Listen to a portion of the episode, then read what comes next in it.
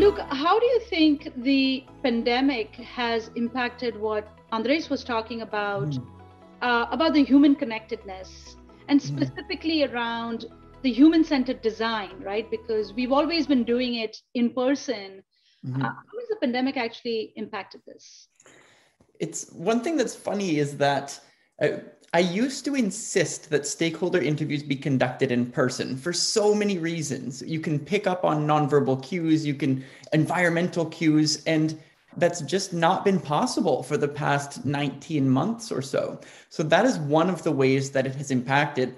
It has also provided some opportunities, however. I was recently working with a, government client on modernizing one of the services they deliver to, to, to citizens. And we insisted on interviewing frontline employees so that we could get closer to these people that are providing the services.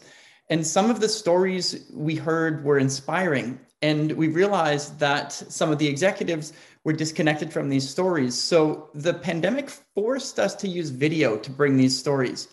And we asked some of the call center representatives, would you please record a two minute video of yourself talking about what you like about your job and, and some stories of helping your, your, your clients? And they did. And we brought this video into an executive workshop.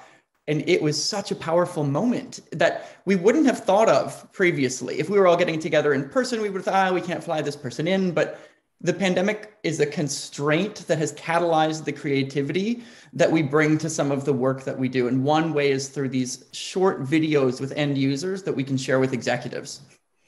I actually feel that there's a lot of things that have changed, and I agree with you, uh, Luke. There's, and I mean, there's the context is different. Um, I remember um, bringing equipment and visiting uh, people's homes and doing ethnographic mm. research and, and understanding the context of our clients was so important. Uh, there were so many conversations. Sometimes we were interviewing a client, but then um, the spouse of the client sometimes would say, "Well, actually, I'm the one who actually make those payments. It's not you." And it's like, "Okay, can you join us?" And it's like there's like organic conversations sometimes that happen at home, right? When we were just kind of observing um, or asking questions, um, you know, uh, that about things that we wanted to uh, learn more about, you know, from their behaviors and attitudes um, uh, in, as users.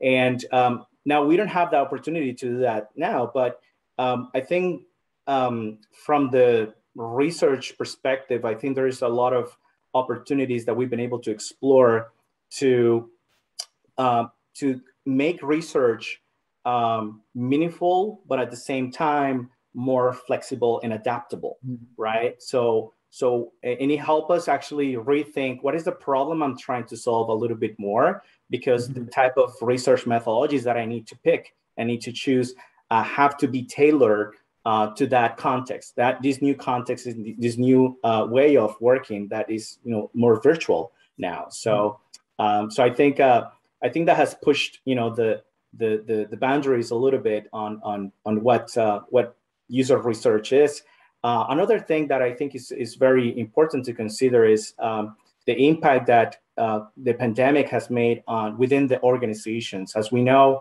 you know, mm-hmm. the pandemic has made an impact in many different industries, um, and um, the, uh, the the job the jobs market is really hot right now. There's a lot of talent rotation, right? So innovation doesn't happen just by you know utilizing the right software, right? It, the, the innovation happens because of human collaboration.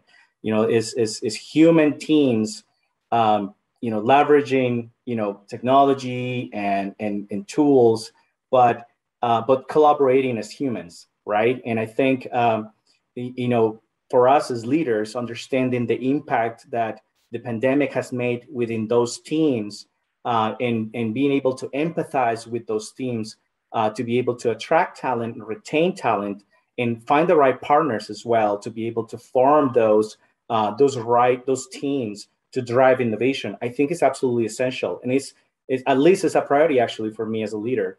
Um, you know before we think about roadmaps budgets everything else we need to bring the people. So that is uh, you know that's a key consideration in the pandemic as for sure